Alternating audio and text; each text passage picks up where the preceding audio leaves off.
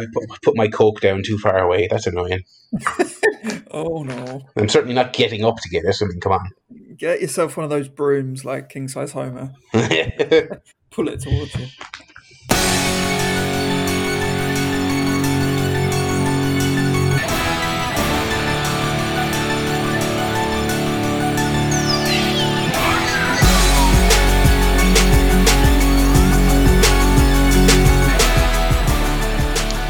It is the 492nd edition of the Chair Shot podcast coming to you here uh, on this quite, quite cold, uh, quasi wintry evening here in the, uh, the, Republic of Ireland. I'm one of your hosts, Barry Murphy, joined as always by my ever dependable co hosts. First of all, Paul Griffin.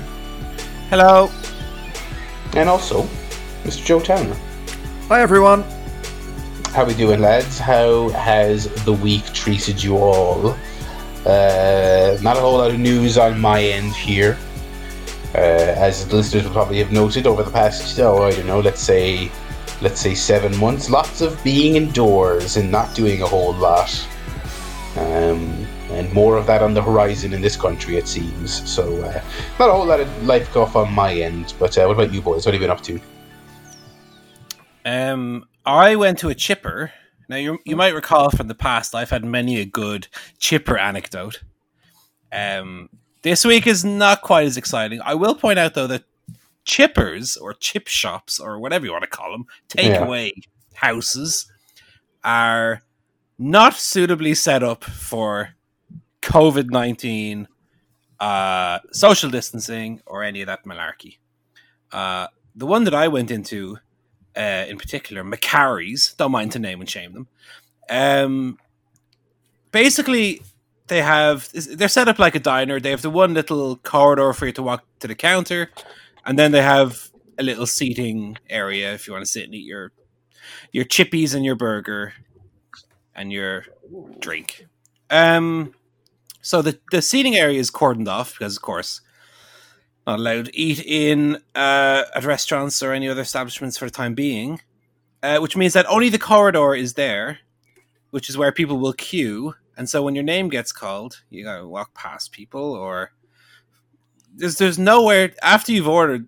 Okay, queue queue to order, but then after you've ordered, there's nowhere to stand to wait for right. your order. You're not standing next to somebody. Mm. That being said, the food was very good, and if I got the COVID, it was worth it. You're happy to go. You're happy to go that way. Yeah, yeah, yeah, yeah, yeah, yeah. how he wants to go. Good quarter pounder, good chips, and I ate them while I was watching Dynamite. So it was a, a cracking meal. Oh, that's wow. that sounds like an all right evening. Yeah. So what? Yeah. In these, in these times, I mean, that's mm. that's one to yeah write about in your diary. You gotta, you gotta, you really gotta enjoy the simple pleasures. Yeah. Speaking of uh, simple pleasures, I was racking my brains, um, you know, over the last week as to what I could possibly talk about in Life Guff because I just literally, apart from going out for a walk, uh, there's literally nothing to talk about. The mm-hmm. only the only exciting thing is Saturday morning. Um, we did decide on a whim to order a McDonald's breakfast. Ooh. Um, unfortunately, uh, so did the rest of Britain. it took um, two hours to come. Wow. the the McDonald's is probably a 25 minute walk away, so I could have probably walked there and back. So it was McDonald's brunch, really. Yeah, it, by the time it came, it was a brunch, and we were so hungry we had a banana while we were waiting. Oh no! We just like starving, having anything to eat. Um, yeah, but it was annoying. I don't blame. I'm not sure what the fault is. I don't think it was McDonald's. They were busy, but I think a driver cancelled when they were right. up, and then another one had to go. The thing is, they they still sent us like the original order that had been ready for like 90 minutes. So by the time it got to us, it wasn't exactly um, you know warm and tasty. Uh, and they also neglected to include Michelle's coffee, which was oh, that's crucial. That's crucial. So after two hours, we had um, you know egg bacon McMuffin, egg sausage McMuffin, no coffee, um, they did give me a refund for the for the coffee, specifically only for the coffee.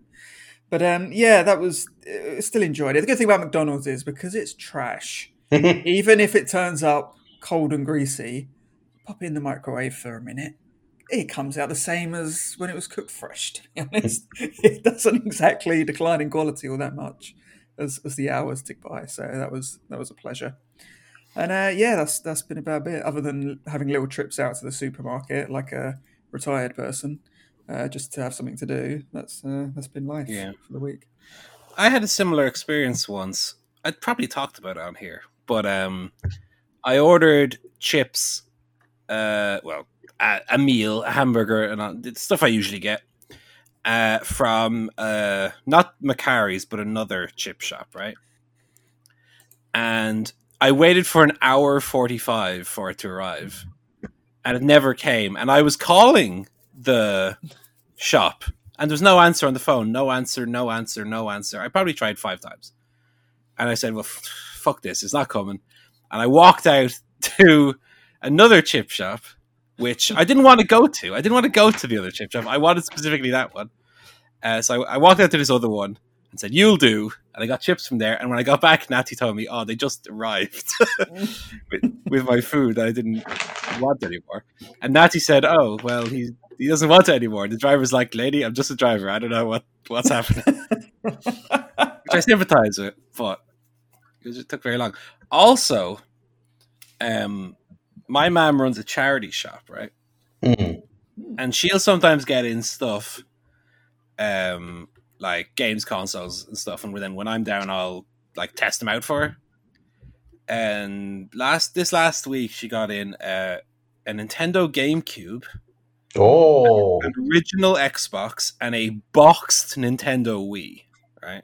what? Wow. Yeah. Now, as a, as you know, a little bit of a collector man, I saw that boxed Wii. I was like, well, hang on a second. That maybe has something of value in there. So, I uh, since I have anyway here, um, a Wii and a GameCube, and uh, I don't actually have an Xbox, but um, I have enough. Uh, I have the games to test out if the console has no game in it, and I have all the cables and stuff in case there's missing cables, right? So, um, tried the GameCube first of all. Uh, there was a memory card in the GameCube, which is great because you need a memory card to play a game. And they're probably they're probably extortionate online. I would say.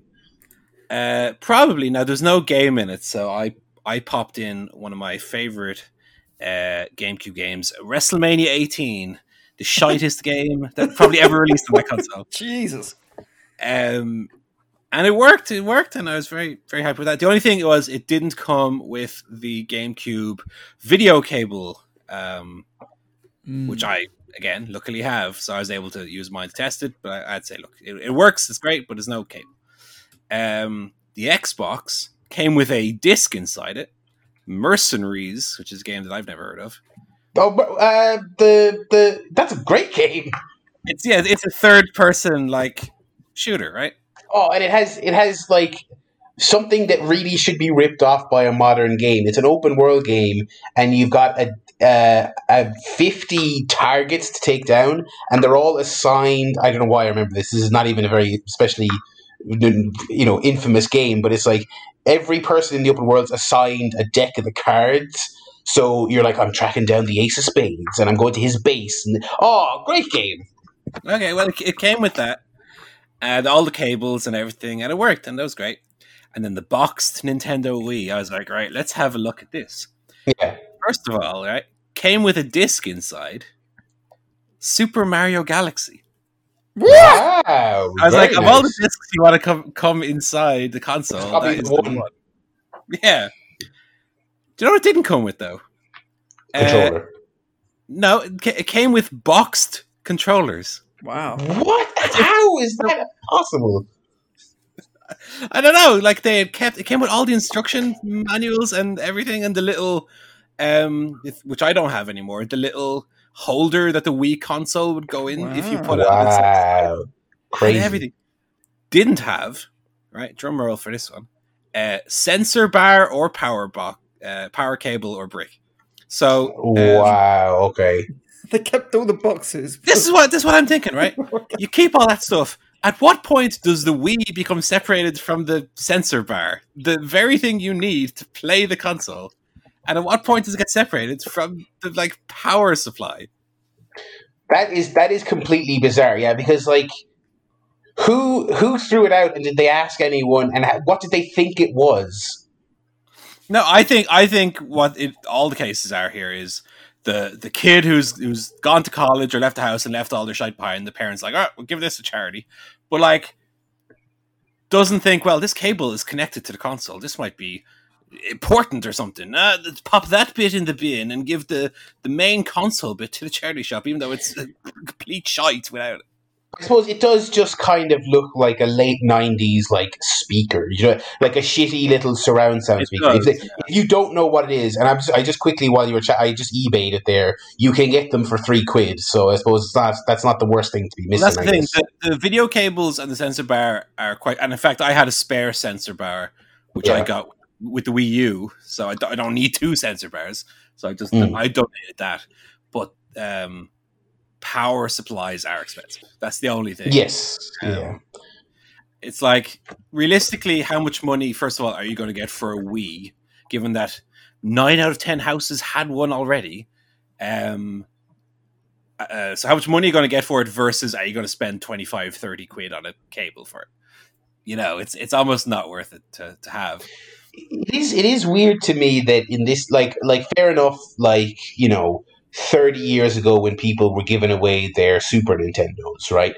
But like in this day and age where i feel like everyone is at least aware of the concept of i can flog this online i'm surprised this person just dropped off three like 20 year old consoles just i don't think it was the same person who dropped them all off. Possibly it was. Oh, i just oh, assumed okay. it was.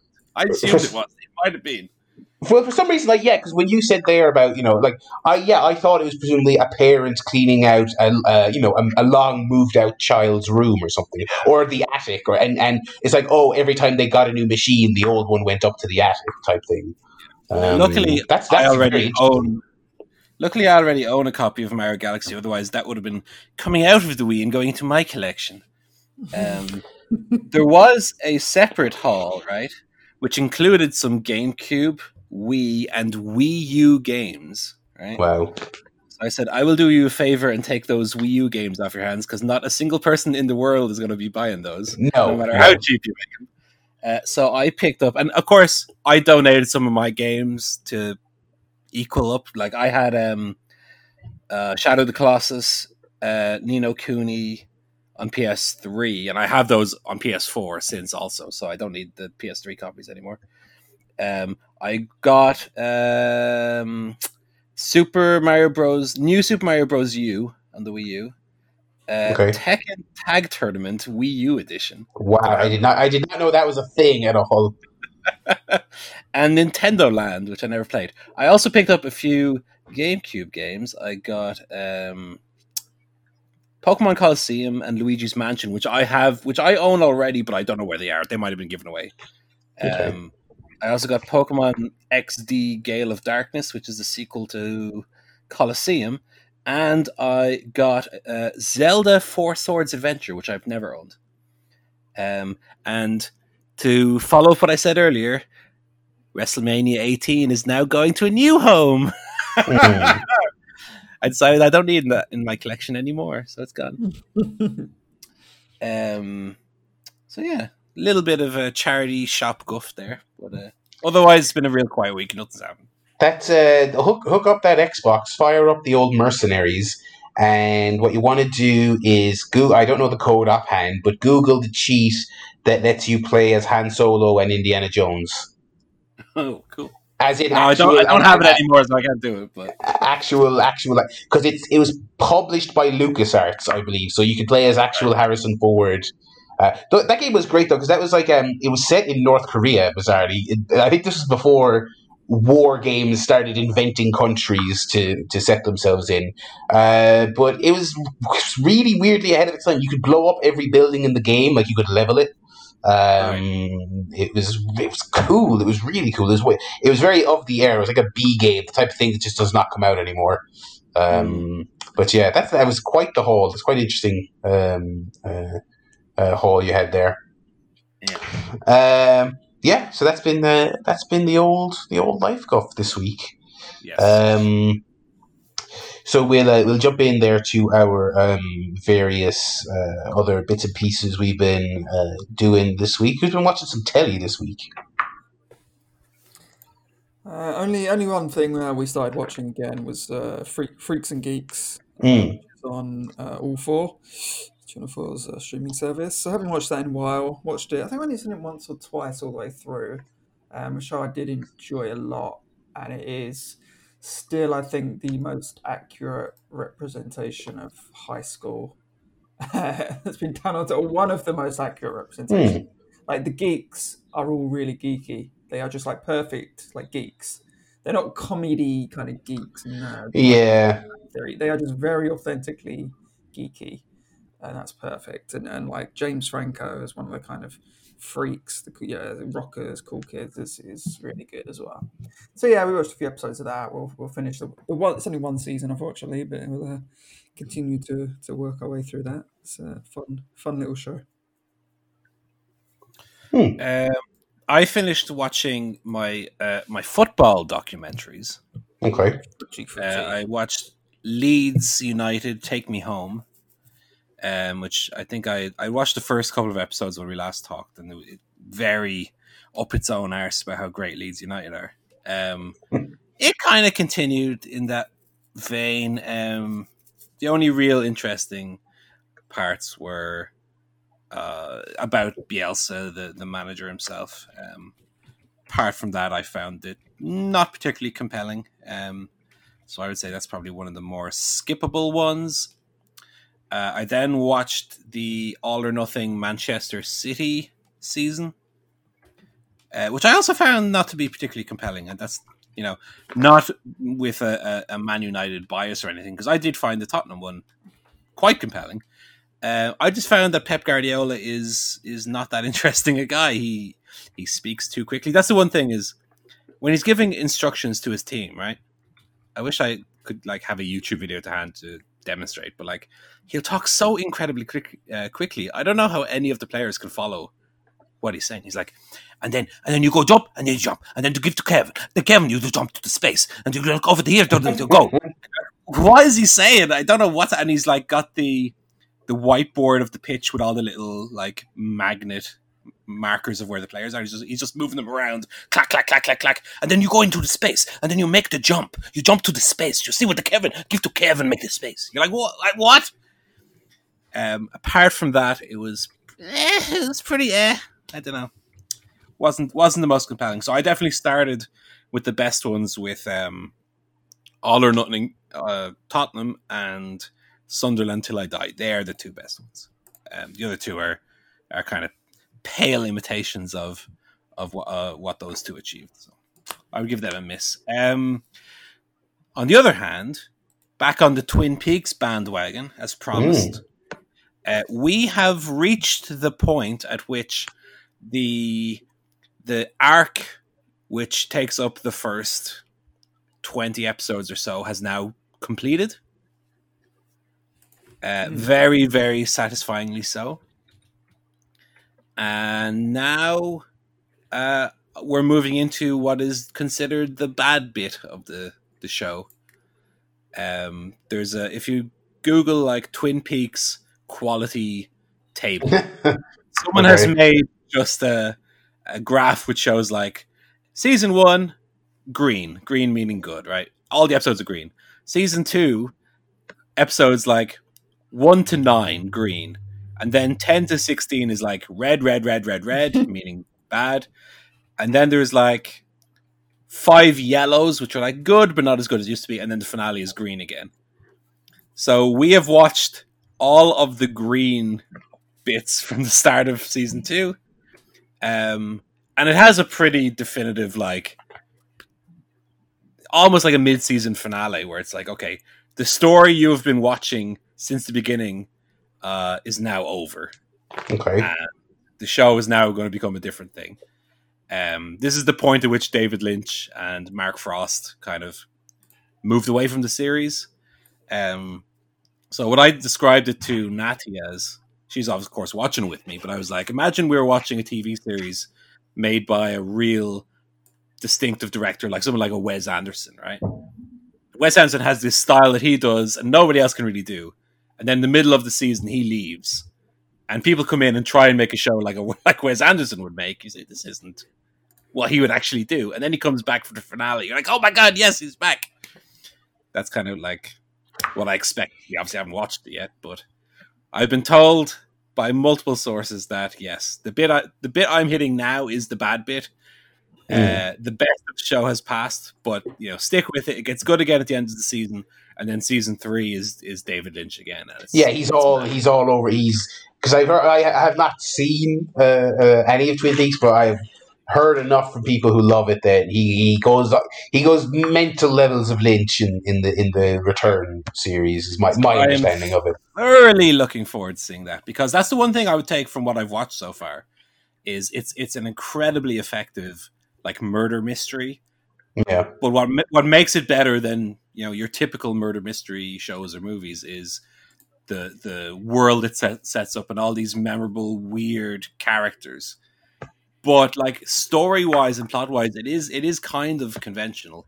So I am interested yeah. to see like how weird can they go with this, and I am kind of excited for it. Um, I will say the the the revelations that happen at this finale are are weird, but really I found it really really satisfying, and I was shocked. I I again I I'm so so happy that 30 years after it came out that I was able to watch it more or less completely unspoiled.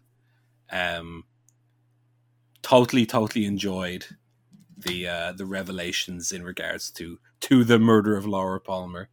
Um, some cracking episodes seven, uh, episodes seven, eight, and nine of that second season.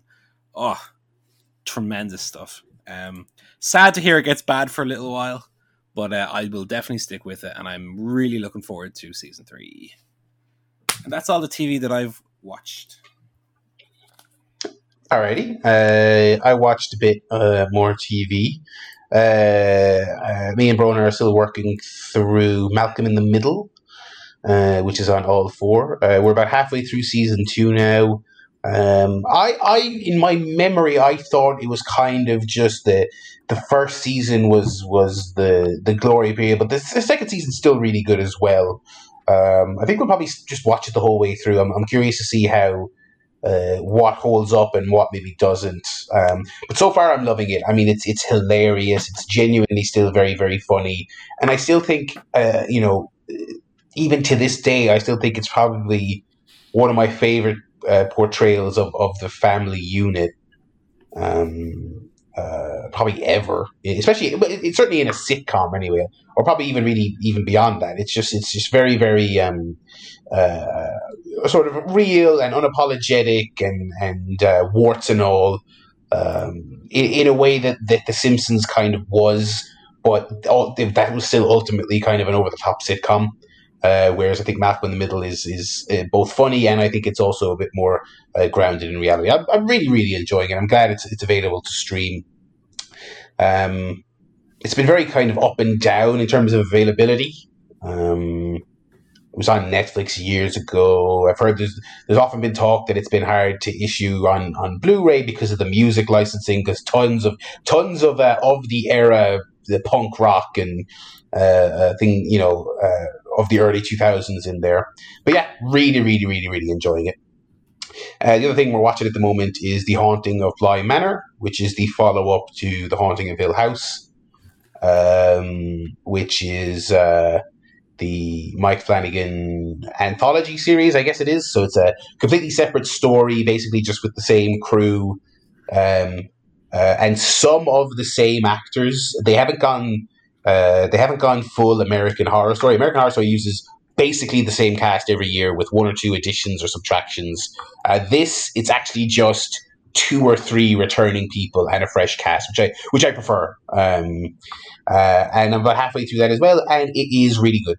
Uh, same kind of strengths as um, as Hill House, uh, just good good creepy atmosphere, looks and sounds really good and it has the same episodic structure. If anyone watched Hill House, where it's basically you have kind of an intro episode that establishes everything, and then the subsequent episodes are focused on particular characters. Um, where they establish who each character is and what their their origin, for lack of a better phrase, and their motivations, uh, and then I assume the second half of the season it'll all converge um, uh, and stuff. It's it's really great. My, my only kind of criticism is that um, uh, it has that same structure, which is fine, but it's a also you know as the names imply, this one is also about uh, a haunted fancy manor in the middle of nowhere.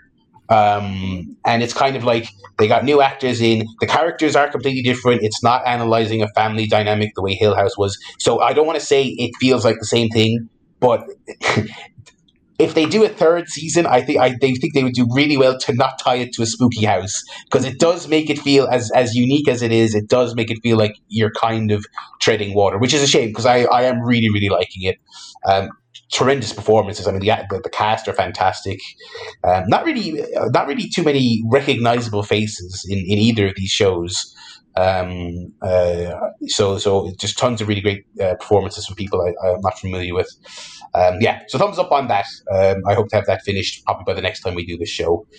Um, yeah, and that's uh, that's the telly for this week. I think is it. Yeah. I, I am going to start watching Bly Manor at some point. Me and Natty will mm.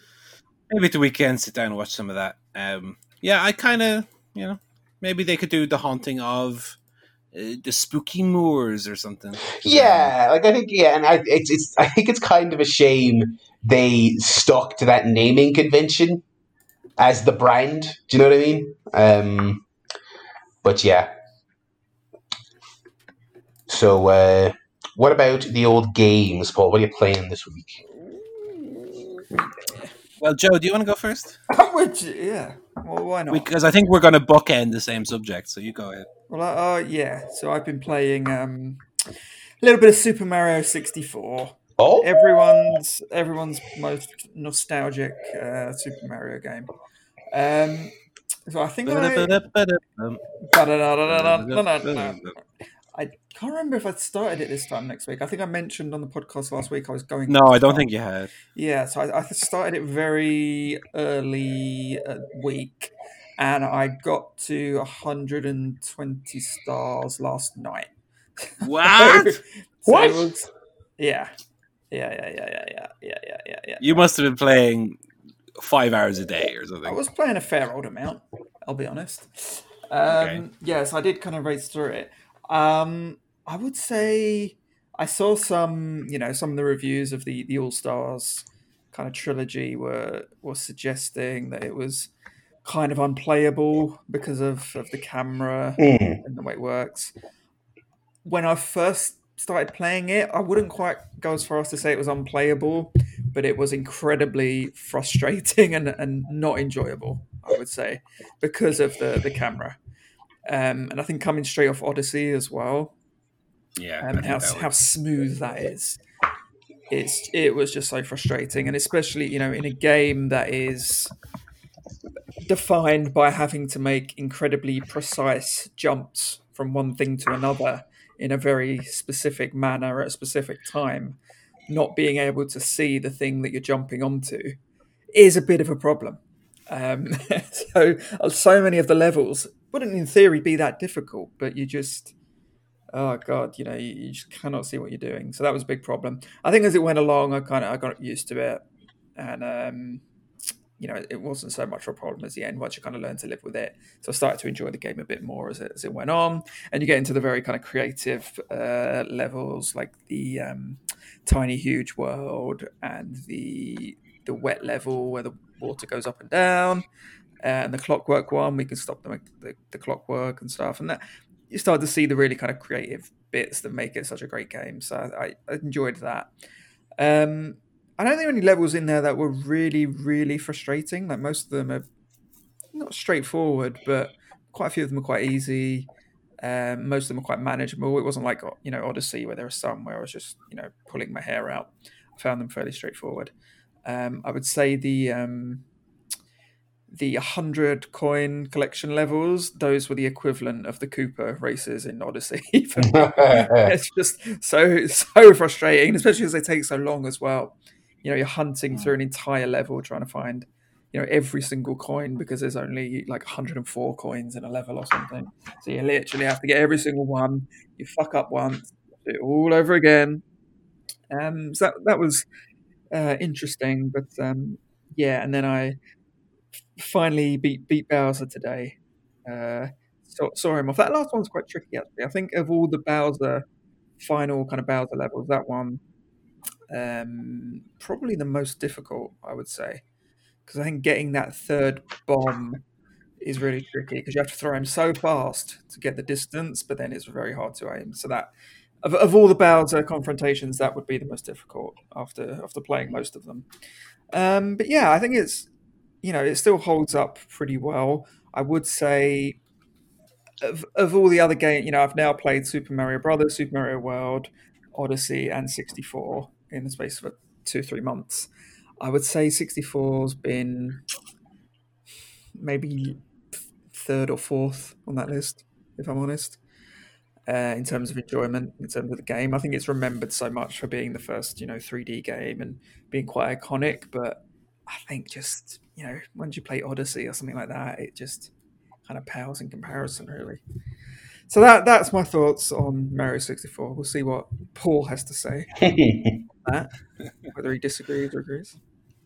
No, well, I, I am your 120 star brother because mm-hmm. I also 120 starred Boom.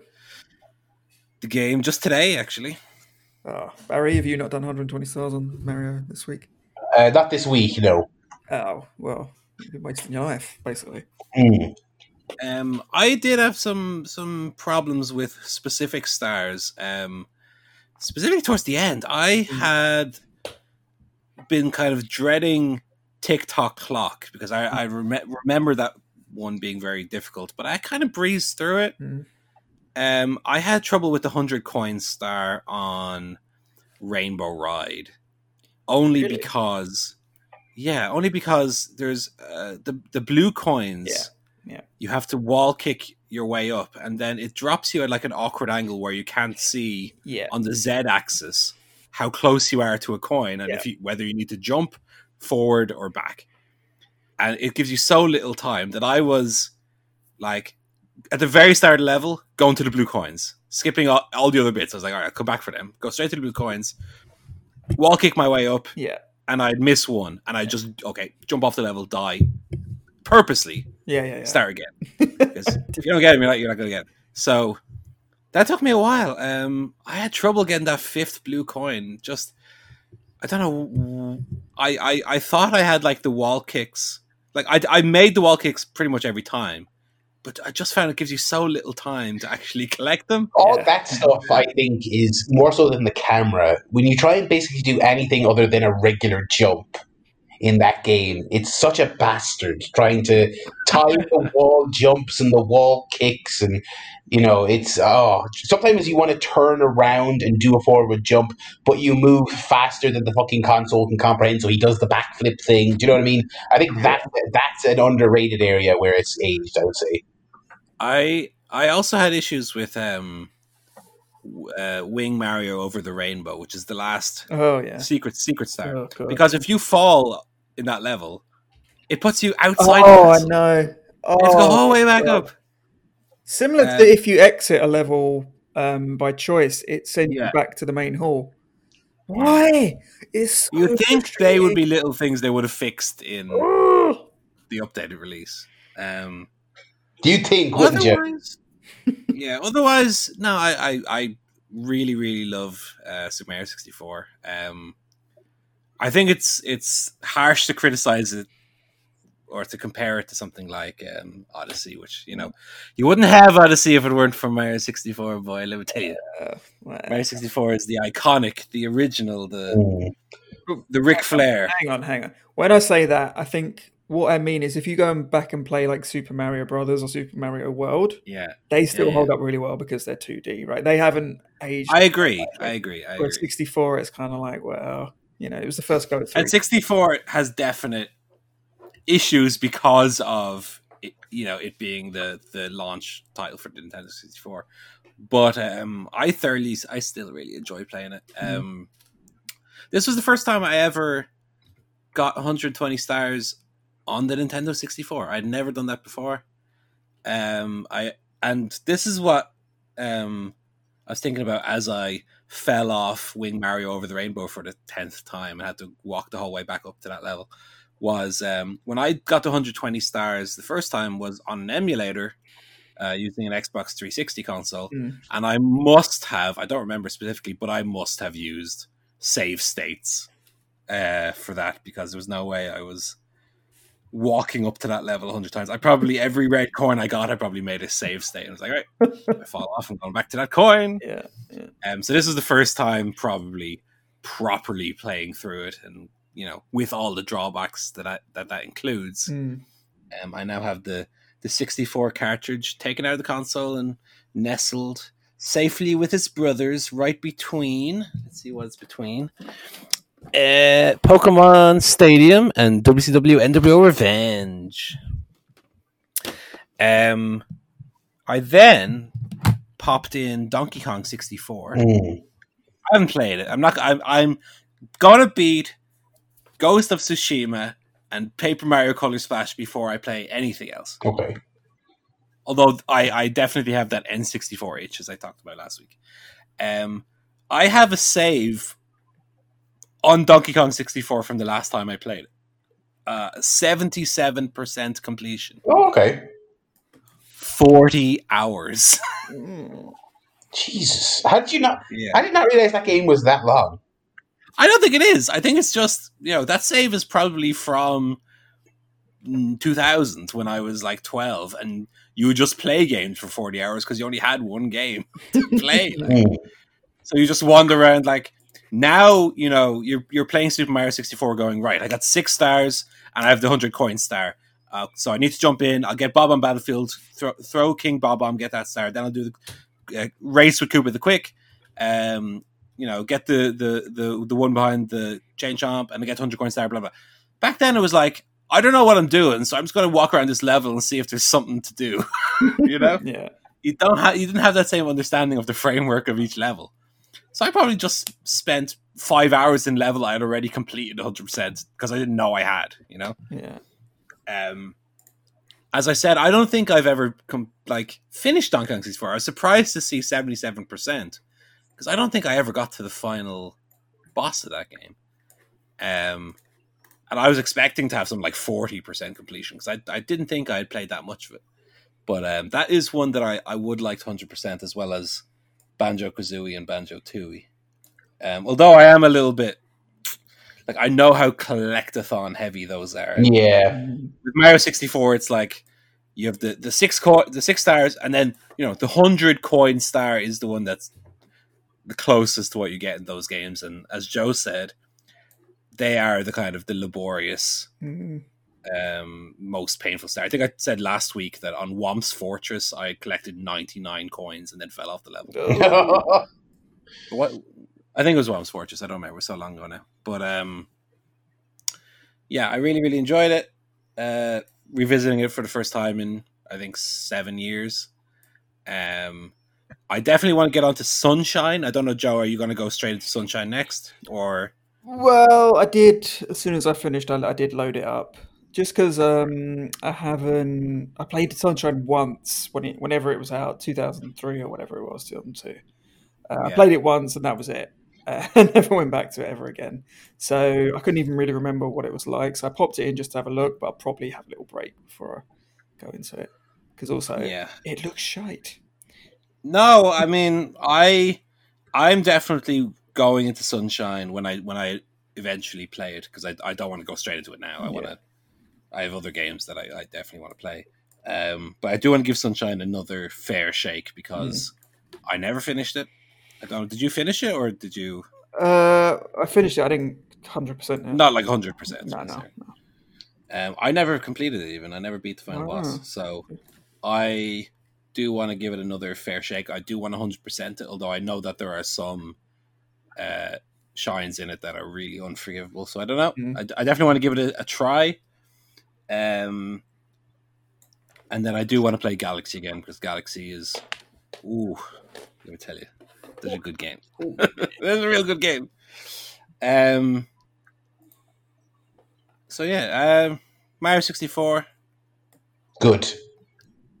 pretty good. It was also um, I the the cartridge that I have to this day, uh, I bought in an Xtra-vision, which was a uh, video rental store that no, no longer exists as a store. I think they have like kiosks in supermarkets now. Yes, yeah.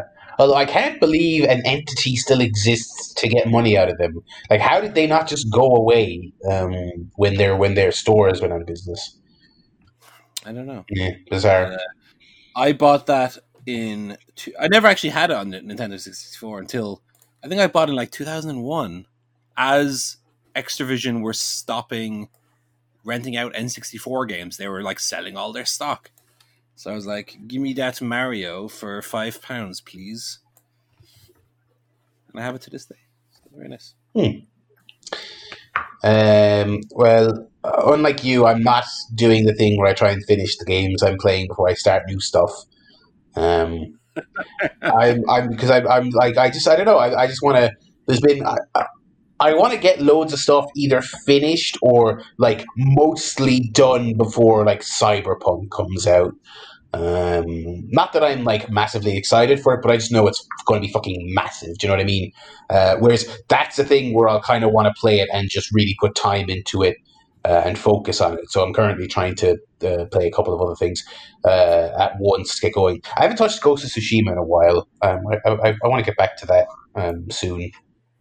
Still playing, still uh, playing uh, Paper Mario. Uh, enjoying it quite a lot. It is, it is quite charming. It really is nice.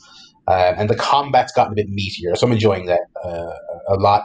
Uh, Hades, I haven't played that with Hades lately, but uh, but you know it's still good. I, I started two new games this week, uh, both of which I'm actually very very um, uh, really really into. Uh, I put a lot of time into.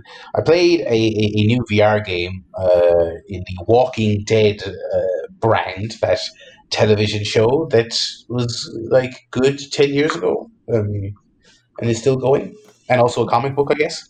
Um, so it's basically uh, this is the most uh, like fully featured game I've actually played on the the Oculus Quest so far.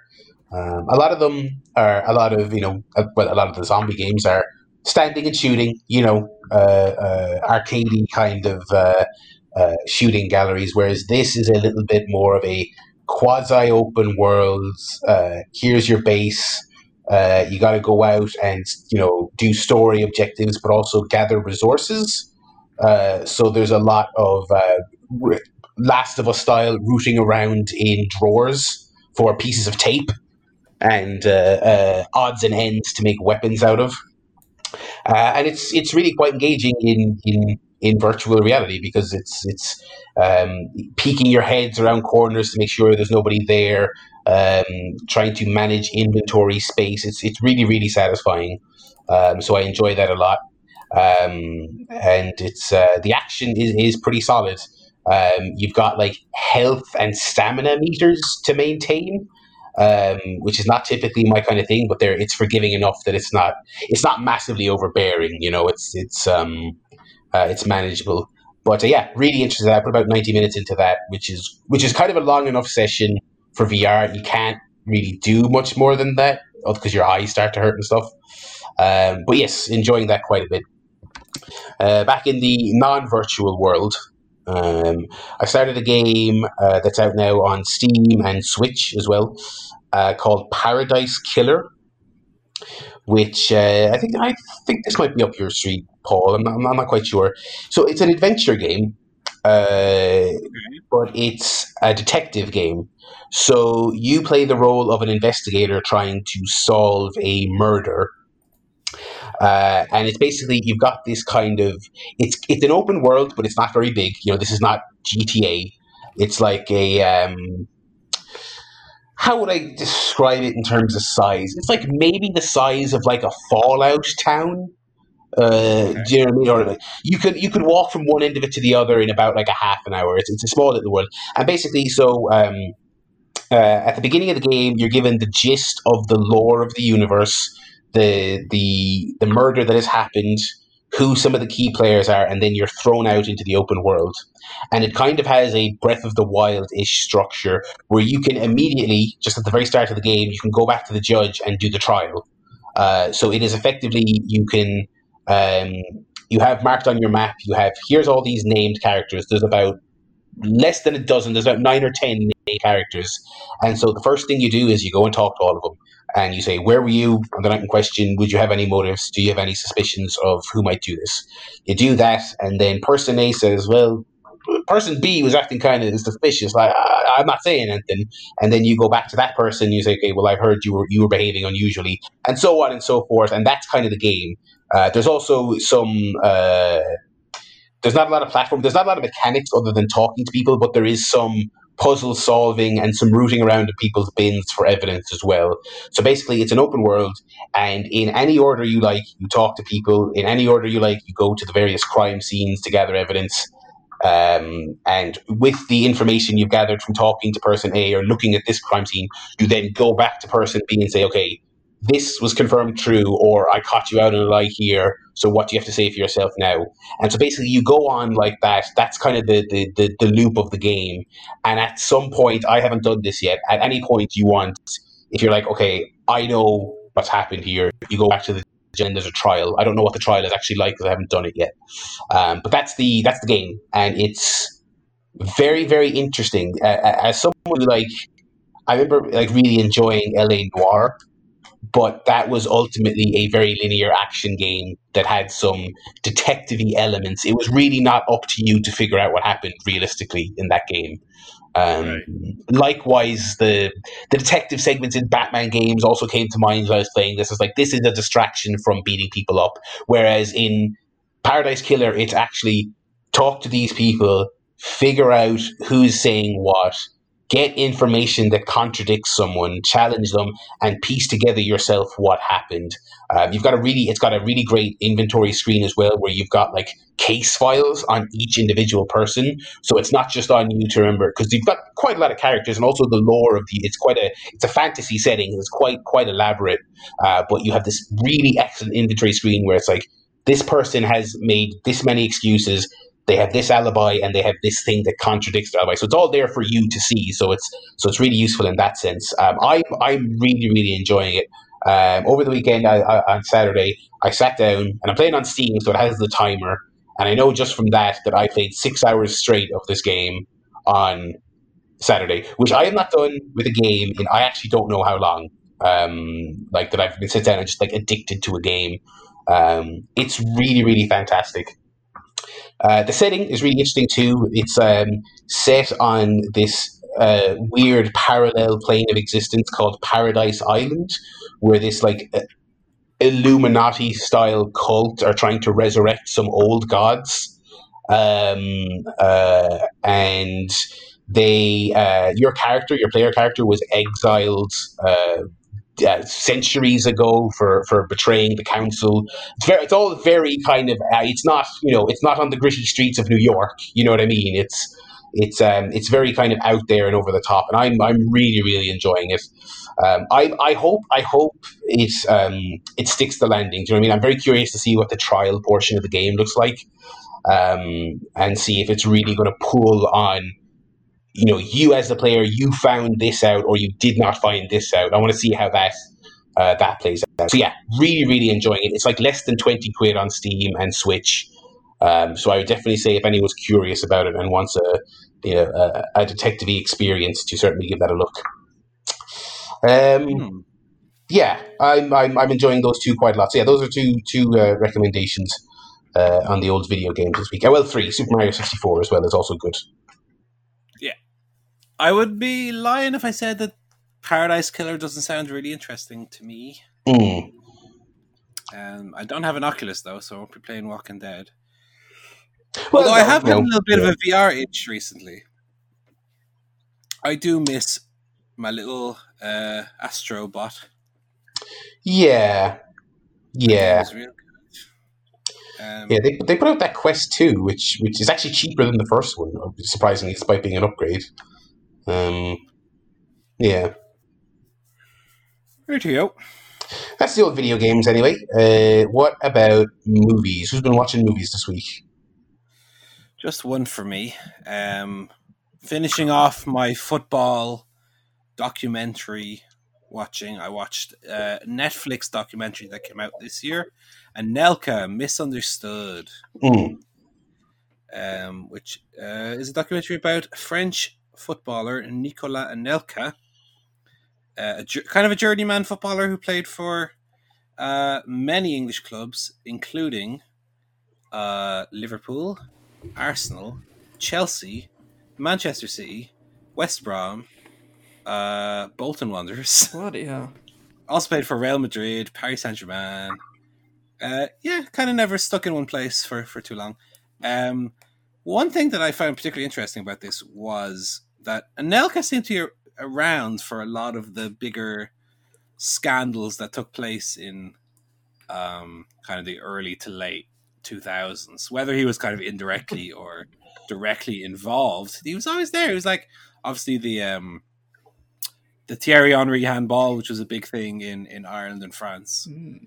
Uh, he was there for the the big um, French mutiny during that you know World Cup uh, in 2010 when the players all fell out with the coach uh, directly as a result of a an argument between the coach and Anelka. Um, his troubles at Paris Saint Germain, Real Madrid. Um, Anelka himself comes off very um, kind of aloof. He's um, definitely a very stubborn man. Um, the kind of person who, you know, I mean, Ricky Gervais joked in the uh, on the XFM shows about like I'm Karl Pilkington and this is who I am, take me or leave me. But like Anelka very much kind of lives that life. He's he, interestingly, given how how many times he fell out with the French um, national uh, team and, and the French system overall. He doesn't even live in France anymore. He's kind of moved to Dubai, which is where he's located now. And he seems to have no interest in kind of France or French football um, anymore. The most interesting thing I kind of took from the the story is kind of the last third where it, it uh, kind of centralized around that World Cup and, and kind of what happened because that was a huge scandal in France. I actually lived in France at the time of that World Cup, and that was kind of everywhere. Um, so to summarize, right, um, France are playing Mexico in their second game. They've already uh, drawn their first game nil all. They they can't score. Anelka is is playing center forward for them, and he's kind of an isolated figure, and so he's kind of coming deeper to receive the ball to try and influence the game more because he's he's not getting service from his teammates. Uh, despite the uh, the instructions of the manager, which is for him to stay forward. So he's uh, he's kind of taken into his own hands. He doesn't agree with the manager's uh, tactics. He's already let the manager know as much. So at halftime, they go into the dressing room. Uh, Raymond Domenech, who is the the manager, he comes in and calls out Anelka by name, and uh, tells him to uh, you know stop stop dropping so deep. It was alleged then that Anelka said to him, uh, "Go fuck yourself, you dirty son of a bitch." um, which and actually he said enculé, which which literally translates to like fuck Oh, yourself up, up the, the- ass up the specifically. old- Up the old pipe. Dong. Yeah, so Enculé does have a kind of, uh, and, the documentary doesn't touch on that. Is it, it has kind of a homophobic touch to it, I would say, Mm. uh, which the documentary makes no allusion to. It just says "go fuck yourself" is the translation, but it's not exactly "go fuck yourself." It's a little stronger than that. Um, and so this causes a complete breakdown. He's kind of sent home. He, he it's kind of this what, what the Irish people would refer to as a Roy Keane, Mick McCarthy's kind of situation. That was the French version of that. Um, but the team actually rally around Anelka. Um, and so the following day, they're supposed to have a training session uh, open to the public. Uh, but they, they refuse to train. And the manager himself has to come out and read this letter from the team that we don't agree. And he's obviously furious about the whole affair, right? Um, but the interesting thing, right, it comes out afterwards that Anelka has taken the, the I forget which newspaper it was. I should have should have noted actually which newspaper it was that had splashed the headline. You know, Anelka, go fuck yourself, you dirty son of a bitch. Um, he takes him to court um, for defamation of character, right? And the the the newspaper's headline is ultimately upheld by the the court, right? Uh, it transpires eight years later, Domenech involved in another um, another uh, documentary says that what was reported at the time is not what Anelka actually said. And what Anelka said was like, oh, go to hell, you and your shitty team and your shitty tactics. A much less inflammatory Mm. headline for the newspapers to print, right?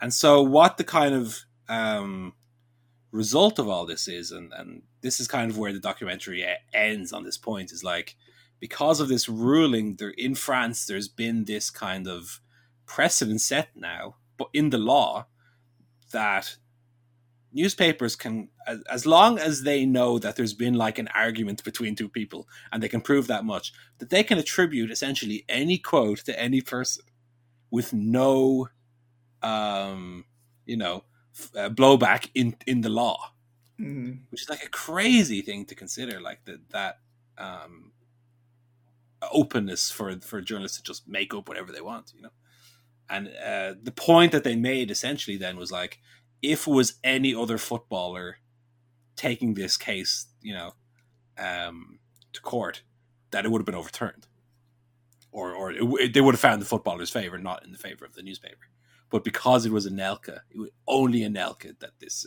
uh, situation happened and took place. And it has a lot of good talking heads on it as um, Henry himself, uh, and, and it goes back into their kind of history.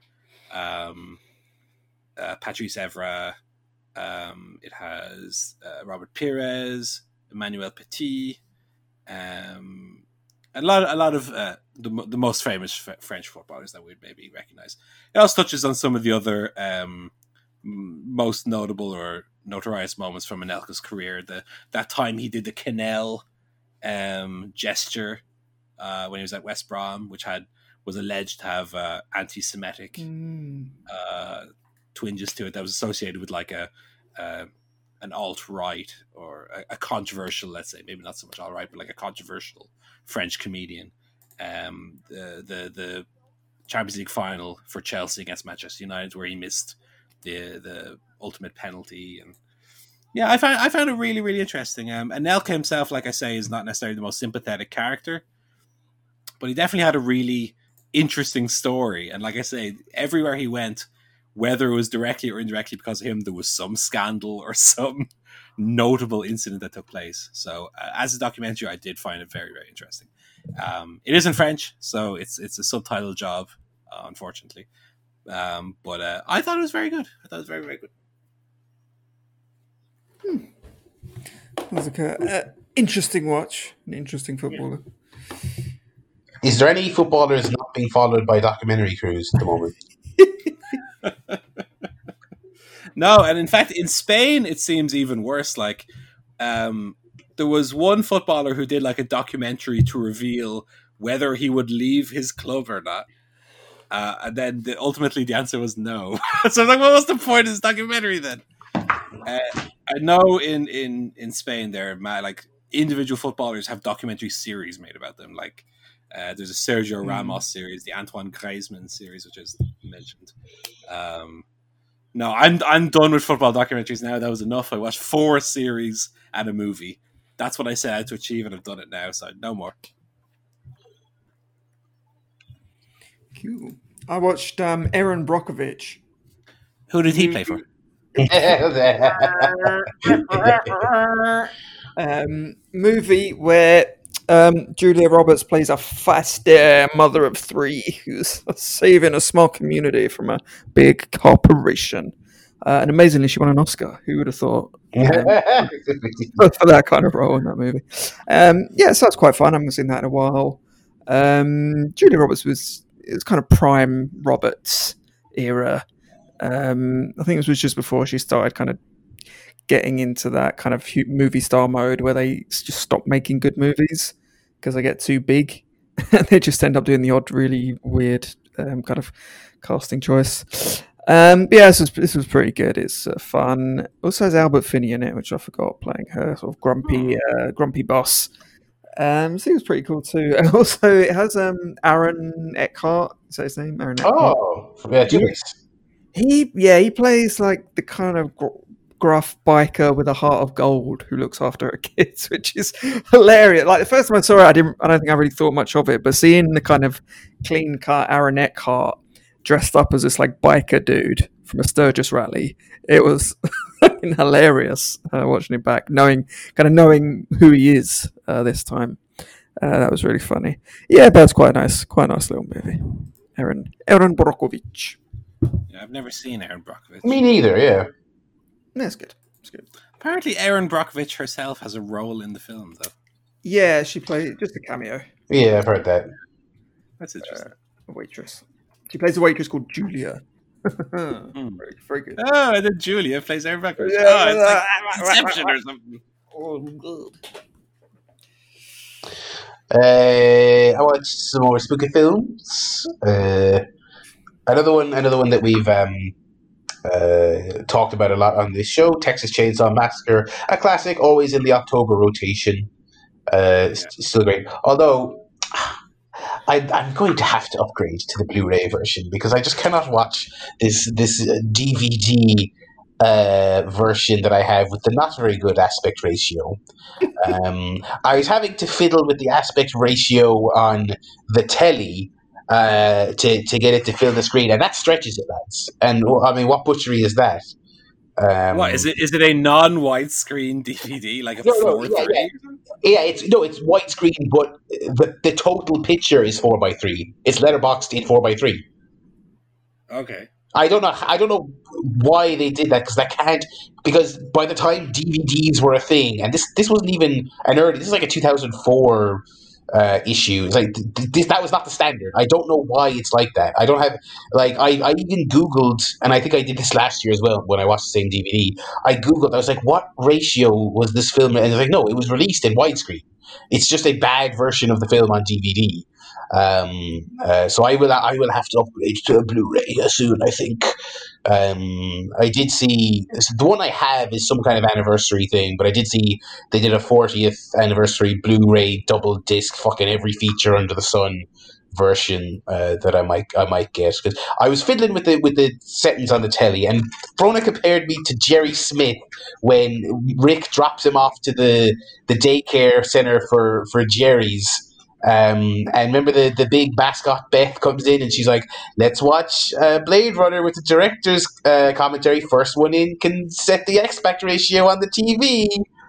Um, because I was there getting very agitated at the at the aspect ratio. Anyway, good movie. Um, that- is. that we've talked about quite a lot. Um, as we're doing this show, they just announced they're making a new one in 2021. I'm sure that'll be shit. Um, God. uh, like like all of them. Well, like one or two of the sequels or remakes are not bad, but who cares?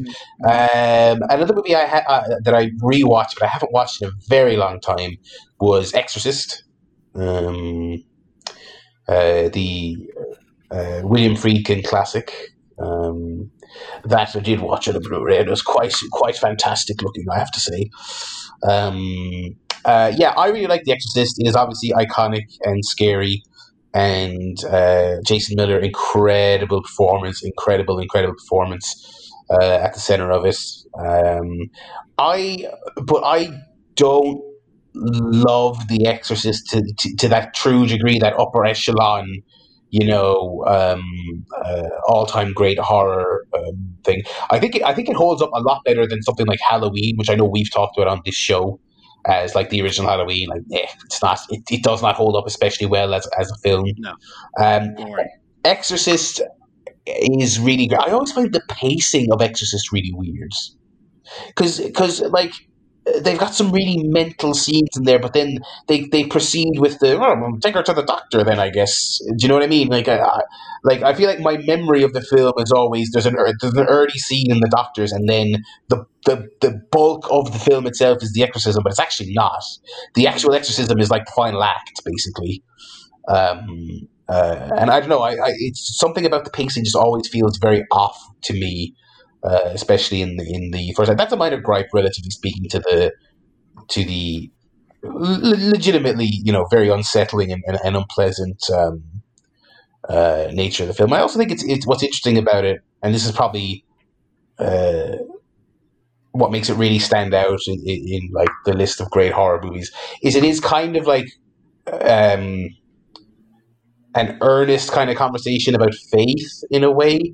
Like it's kind of like the priests in the movie are not just well, we're making a goofy, you know, supernatural film, so we have to have like tokenistic priests who come in to fight the demon. It's more kind of like um, uh, you know, the two priests are from two very different walks of life, and one of them's like a, a you know a doctor of psychology, and one of them is a, a, a witch doctor, basically exorcist man. You know, um, and uh, on a rewatch, you see that they really, uh, up until the actual final act where she's like levitating and shit, they kind of have uh, these seeds of doubt planted as to how real the actual possession is, which I always thought was interesting.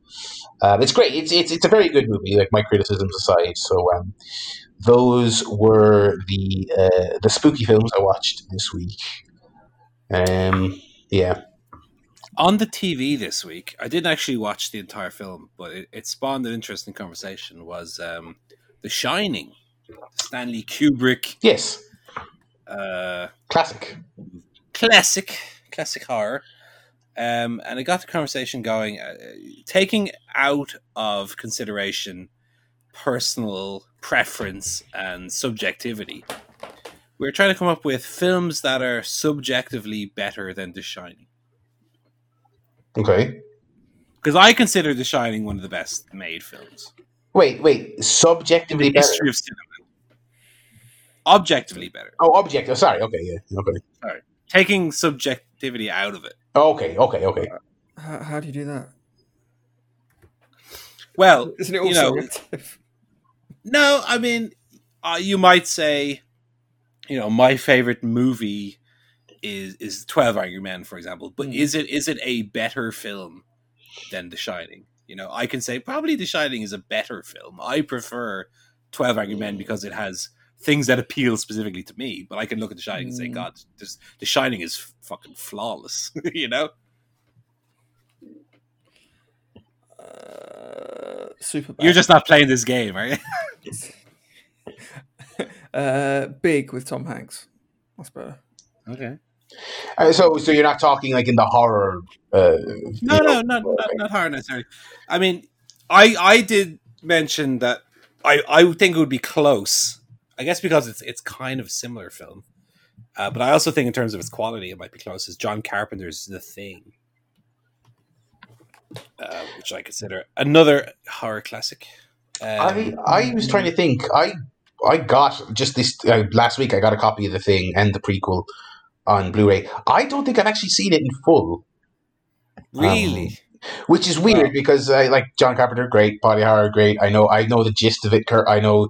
I think I I would probably. Uh, you know, I feel like I maybe saw it when I was much too young to see it because I have I have vague memories of it, but I don't think I've seen it start to finish. Um, well, I can't say much. I only saw it for the first time like three years ago. Yeah. Um, I don't know. Yeah, like give the obvious answers, like Godfather. Yeah, yeah. Um, for Citizen Kane. Do, do you know, by the way, Citizen Kane, right? Renowned by many as one of the objectively best made films of all time. Mm. If you were to guess, right, without looking, where in the IMDb top 250 do you reckon Citizen Kane is? Um, behind most of Chris Nolan's films. um, behind Superbad. Um, If you were to guess a number, it, it is in the top 250, I'll grant you that. well, yeah, yeah, yeah. I, I would say uh, 120. I reckon 160. 160. I'm just looking it up now. I know that it is uh, far. It's 120. Oh, exactly. I was right. Yeah, it's number one 120, which is far lower than I thought it would be. Um, it's uh, it's actually only the third highest Kubrick film, I think. Or sorry, it's it's below two other. It's like we're, we're talking, Hmm. not talking about Shining anymore. Uh, it's below uh, Kubrick films. It's below Return of the Jedi, which I thoroughly disagree with. um, it's below uh, the first Toy Story, uh, American Beauty. I'm just listing now. Avengers, films. Avengers Endgame. Avengers Endgame and Infinity War. Wait, where are they? Where are they? They're in like the top 50. Oh, Well, Endgame is fi- wow. Endgame Come is- Endgame is 58 and Infinity War is 59. Ah. And number 62, The Dark Knight Rises. Kiss me whole. That is nonsense. Um. Anyway, I The think Shining is a good movie. of, of like shitty like um like it's probably too reductive to say stan culture but like when new when movies like that come out and there's a big fucking nerd war about it part of the proxy war is you go to sites like that and you rate it 10 or rate it 0 do you know what i mean like it's it's uh Yeah. so and so those ones probably have strong tens coming from uh, people with joker avies you know Yeah. Um. What else, here can I give out about quickly? Joker, speaking of, number 33. Oh, sake. I think Whiplash is too high, and I love Whiplash. Oh Whiplash, god, yeah. Whiplash yeah. is not the 34th best film in the history of movies. Come on. Um, I think The Departed is overrated as well. Come at me. Um, right. Apart from that, the list is flawless. Right. Are we going to do our finale of what is the best Simpsons then? Yay! Yes, let's get to business. Okay, we have we've only got three to do today. So it's not, I, maybe I should have done these last week. I didn't realize that we had so few left. We've only got two semifinals in the final to determine our uh, our favorite Simpsons episode. Um, let's get it out of the way. So uh, we'll go with season six's "A Star Is Burns" versus season six's Homer the Great. Um to to ape on the um shining conversation that we had a second ago.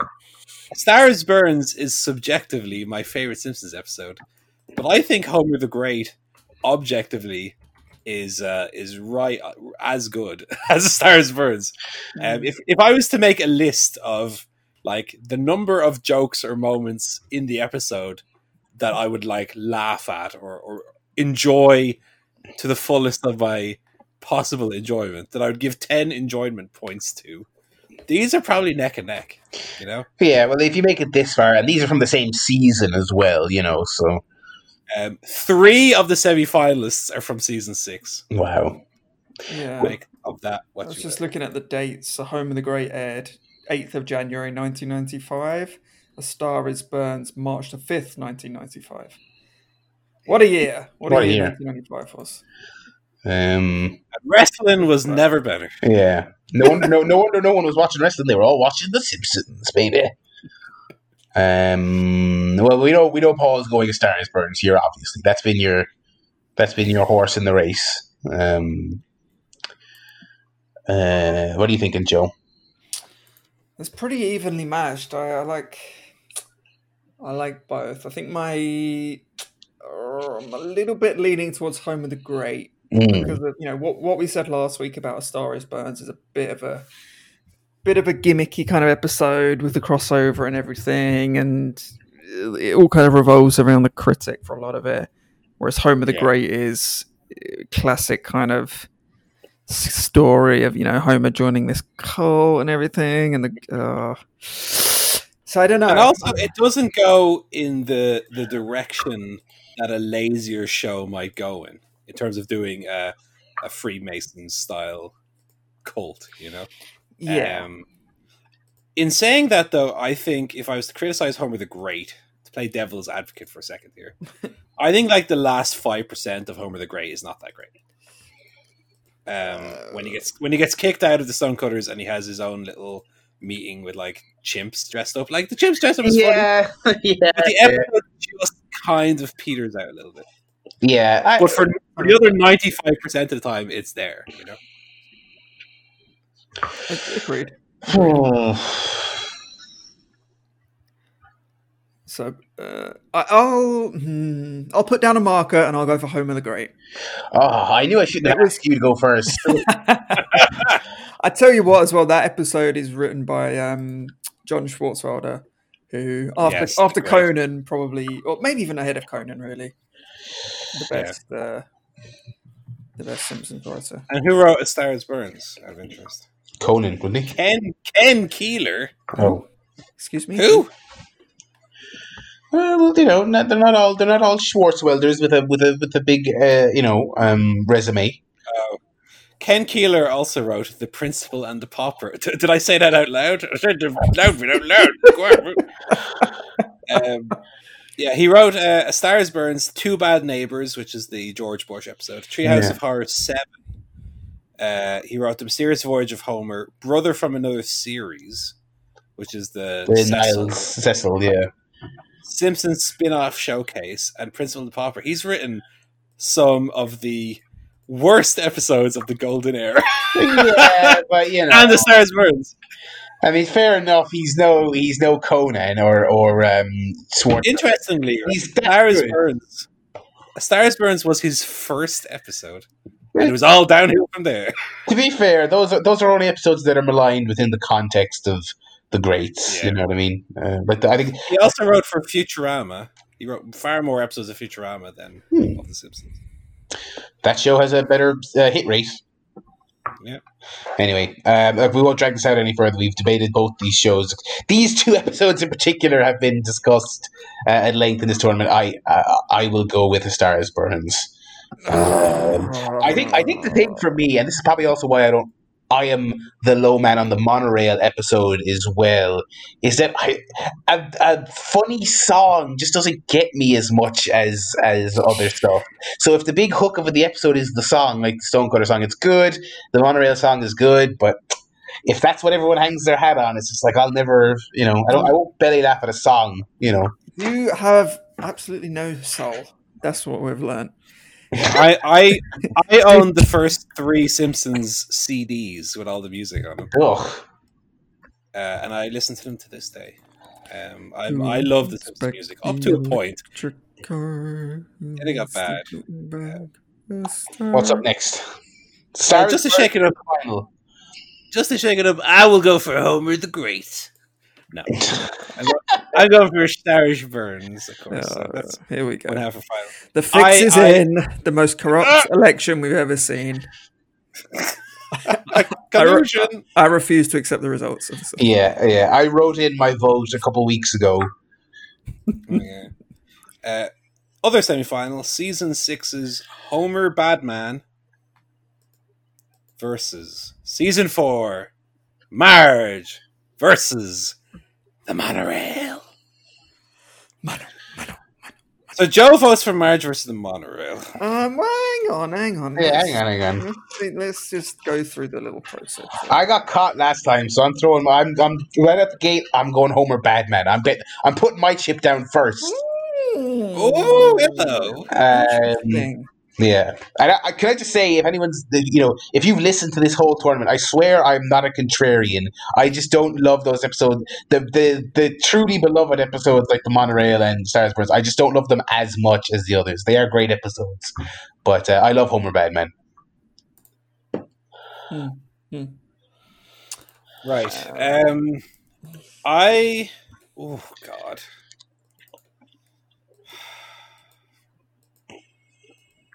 I gotta think for a second here. Homer Badman. Let me think. Just let me think. Homer Badman. I think I mentioned last week. I think the start of Homer Badman, I don't love with the candy convention. That Yeah. feels that feels a little too bad Simpsons to me. Once uh, the the alleged uh, groping goes down, that's where I start to enjoy things. Unusually, I'm not usually into that kind of thing. Um, and I think it has a very strong finish. It's almost exactly proportionally inverse to Homer the Great. um, Marge versus the Monorail is is great throughout and has a great song. And I am a sucker for songs. Um, I just think Although the, my the, fa- the monorail episode is it's probably more consistently funny, but I don't think it peaks as high as her sweet can. I don't think any. I agree. Yeah. I agree. Uh, with with the clock changing in the background. no, Mr. Simpson, no. I will back that up also by saying I don't think the monorail song is one of my favorite Simpsons songs, and I am a Ooh. sucker for songs. Um, I my favorite Simpsons song is Doctor Zaius. Yes, in, yeah. uh, Let Me Off the Planet of the Apes. Yeah. Um, I just think Marjorie the Monorail as a song is, is not very musical. It's just bum bum bum bum. Is there a chance the track could bend? And then at the end it goes monorail, monorail. It's not. It's not really a song. It's just a a, a, a Hmm. bit. Like Hmm. um, that being said, I love the the wacky cameos in *Marriage the Monorail, the weird Leonard Nimoy cameo. yeah, yeah. I love, I love the. Uh, there's a scientist. Is it Batman? Batman's a scientist. It's not Batman. um, I call the big one Bitey. Um, and that that like I call the big one Bitey is such a Conan O'Brien Yeah. joke. No one else would write that in The Simpsons. Um, so because of my undying love for the uh, the ginger one, I will vote for Marge versus the monorail to even it up and put it in Joe Towner's hands. Ooh, baby. Well, I don't know. After listening to what you just said, I think you might have turned me around onto um, on the Batman. Because I, I do agree, like the Marge, it's very, very funny, Marge versus the Monorail, but it, it is a bit kind of wacky and loose. I do agree with you there. A lot of it hinges on kind of real sort of silliness and very kind of weird references. Yeah, but I think it was very funny. Whereas Homer, Homer the Homer Badman has the um has a great plot, has a brilliant plot, kind of fantastic kind of story, the resolution and everything, commentary on the media, and lots of really classic kind of funny bits. And I like all the candy convention as well. I'm gonna go for Homer Badman. wow, I would have to call that an upset. I would have to call that an upset. Wow. Okay, Homer Badman Yeah. eliminates Marge versus the monorail, and I'm the only person to vote for Marge versus the monorail. What is this? Joe had a very um. Ho- fo- Uh, Barney's movie had heart, but football in the groin has football in the groin. I think that I think that discussion was very much da- similar to a like a wrestling Hall of Fame conversation where it's it's peaks versus longevity. I think I think that was that was the debate with those two episodes. It's what's what's more consistently funny versus what has the I I remember uh, like oh, I can't remember when I watched Simpsons as a kid, so it would have been about nine or ten when I first saw the rock bottom segment. I had tears in my eyes and was rolling around. I distinctly remember this. I was in my friend's house, this is where I watched Simpsons. I uh, that's got that's got to be up there with my all time favorite bits uh, for sure. Um, but that leads us to the final then. Yeah, Homer Badman versus A Stars Burns, the all season six spectacular. Mm.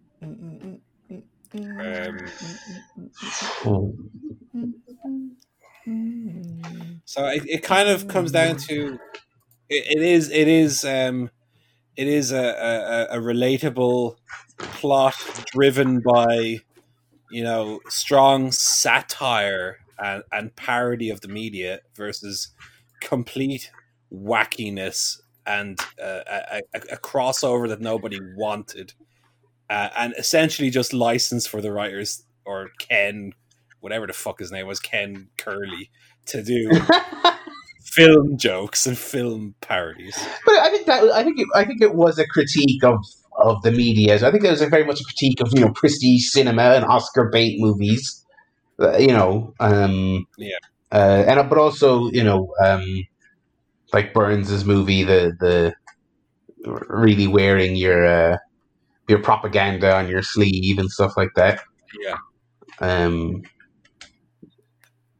hmm. Especially true now that um, rose tinted biopics are like par for the season when it comes to like Oscar season. There's always one or two. Uh, like we had the um, Judy Garland movie, uh, Rocket Man, um, Bohemian Rhapsody. Uh, then you had the Stephen Hawking one, uh, Imitation Game. Every year there's some um, propaganda biopic, basically. And Stars Burns very ahead of its time and kind of playing with that. Um, the one thing I'll say again about Stars Burns is it has like so many of your favorite Simpsons moments are all in this one episode. Uh, we've listed them already. We don't need to list them again.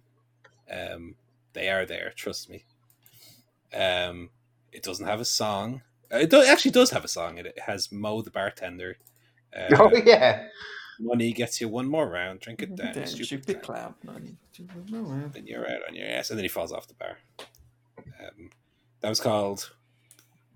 What was the name of his movie? Actually, what was movie? That was in, I think that was in the quiz I did that one time. Uh, no, I forget. oh yeah.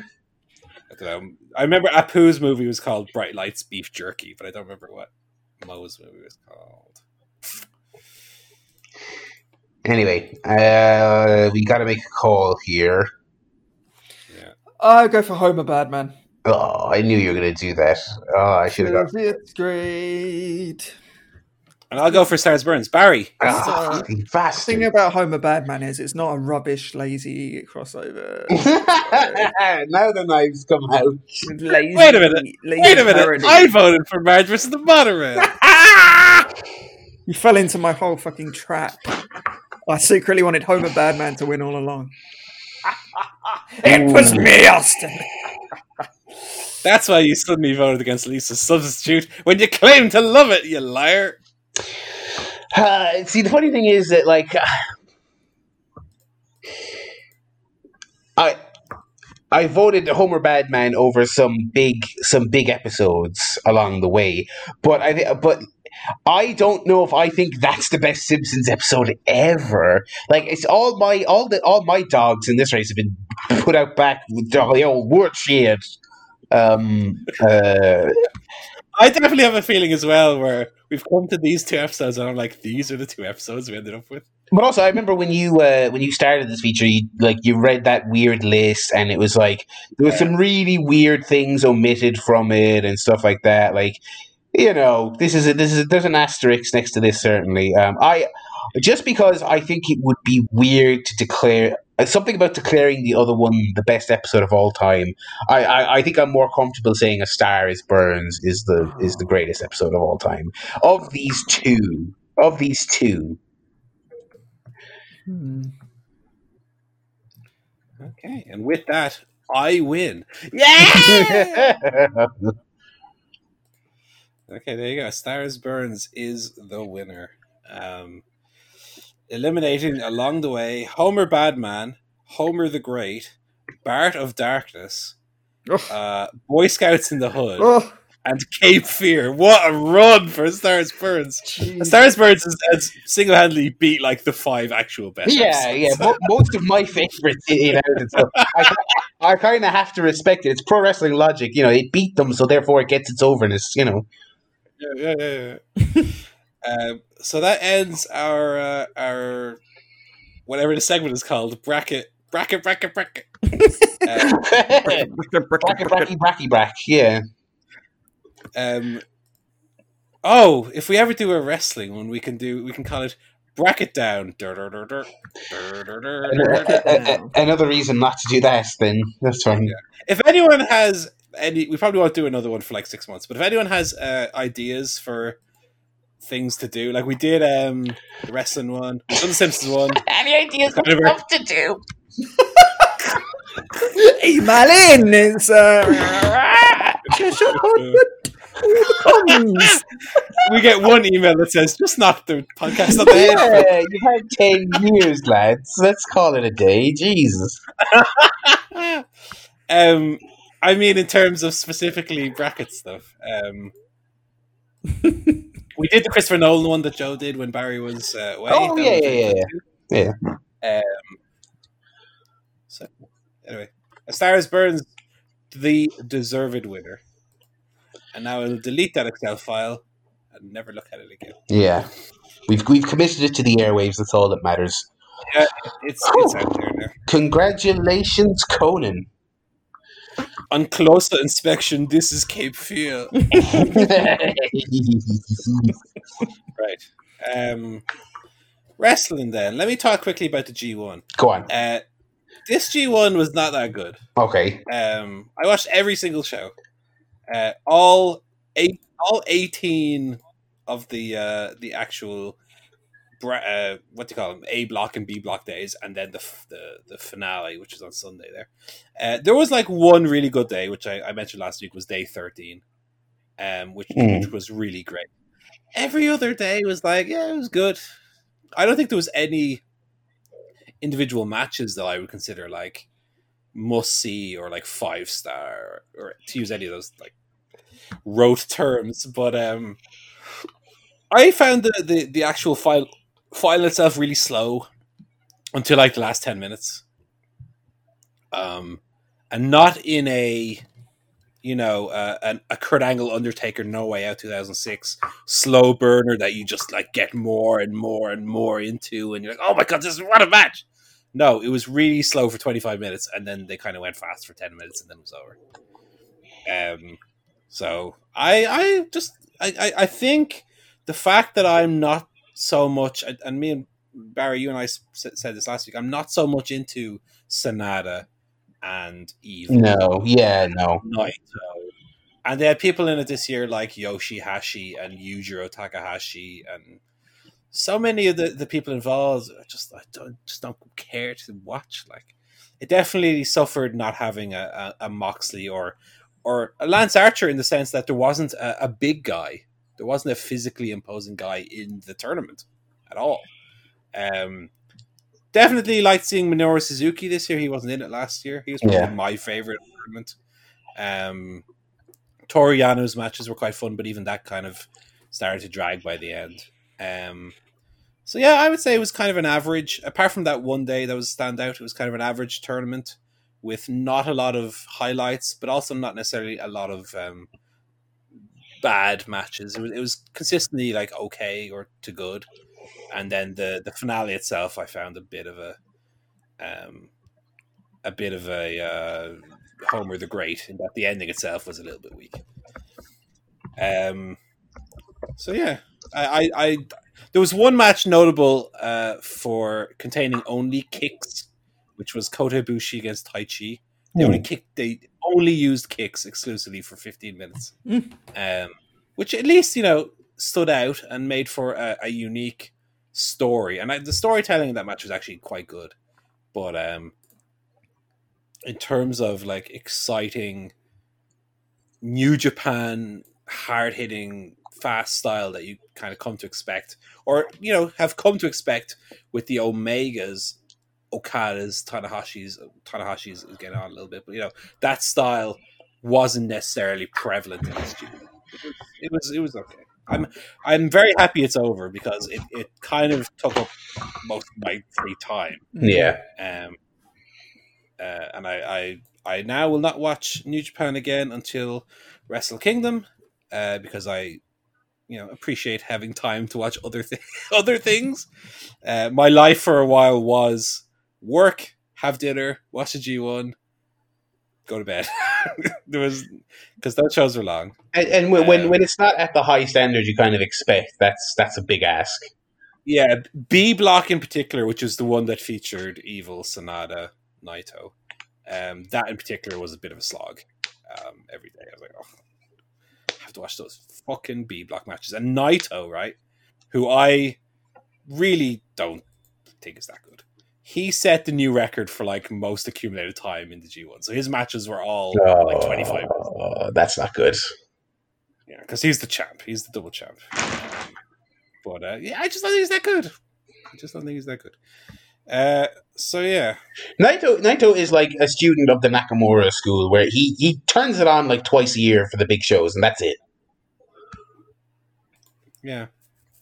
Um, I think Taichi had a good G1. Taichi is something that I don't particularly, I didn't think was that good, but he did have a good tournament. Uh, Zack Sabre Jr. had a good tournament. Ospreay had a weirdly not bad tournament, but his bulking up has definitely affected his uh, the the bombastic nature of his matches. They're they're a little bit less exciting. yeah. Uh, what else? Uh, yeah, even Shingo. Like the, last year, Shingo and Goto was like my my absolute favorite match, and there was nothing like that this year that I really got into or connected with on on any real level. So there you go. uh, what did y'all on that note as we segue away? Uh, what did y'all make of Dynamite this week? Mm, Um, decent, decent. I don't really even remember Dynamite. Let me have See, a look because I've watched so much goddamn wrestling this week. Uh, we had the main event was Archer and Moxley. Yeah, first anniversary show. ah, yeah, yeah, yeah, yeah, yeah. and yeah. again, I think um, similar to Jericho anniversary, they hyped it up really well, but I don't think it delivered anything kind of mm, really special. Obviously, no big angles or anything. I I really hated the uh, the tag team title match, especially Oh, the like, the finish. Let's call it where Kip Sabian is is out in the middle of the crowd with a Oh yeah, arcade machine, and they they conveniently make their way over there, and one of the best friends like goes through it, and then. Ugh, I, I, I, I hated it. I. I thought that match was fine before that. Um, yeah. I, I actually thought it not. I'm still. I still feel very cold on FTR, and the idea that we're on the cusp of seeing the Young Bucks match. I mean, I generally think AEW is well booked. But I feel like they have unmade that match a, a hot prospect in a, a pretty impressive amount of time. Um, uh, if if they do in fact do that match at the pay per view, which it seems like they're going to. Um, They're, so they're both heels though. That's the thing. I, I, I don't get it. I really don't get it. It's like I, I understand they, they want to do the Young Bucks heel thing, but would it not have made more sense to hold off and do this match first and then do that? I mean, it's not like you're running out of days to do TV. Um, yeah. So so yeah, I'm, I'm certainly not. feels like. Go ahead. No, I was going to say I, I'm certainly not flying the FTR flag now. I'm still very much cold on them. But I thought as a match before the finish, I did think this was you know solid. Yeah, I think this is a, a kind of a victim of the the COVID situation as well, though, where they don't want to do the match without the fans, but they're realizing that they also can't hold on or hold off on it forever. Uh, and at the same time, as they've been holding off, FTR have kind of cooled down a little bit. The Bucks themselves have kind of been involved in some weird, questionable stuff themselves. So, yeah, the heat is kind of off at the moment at at the moment that they're going to potentially do it. So, um, yeah, it is what it is. Um, what else? Speaking of Miro,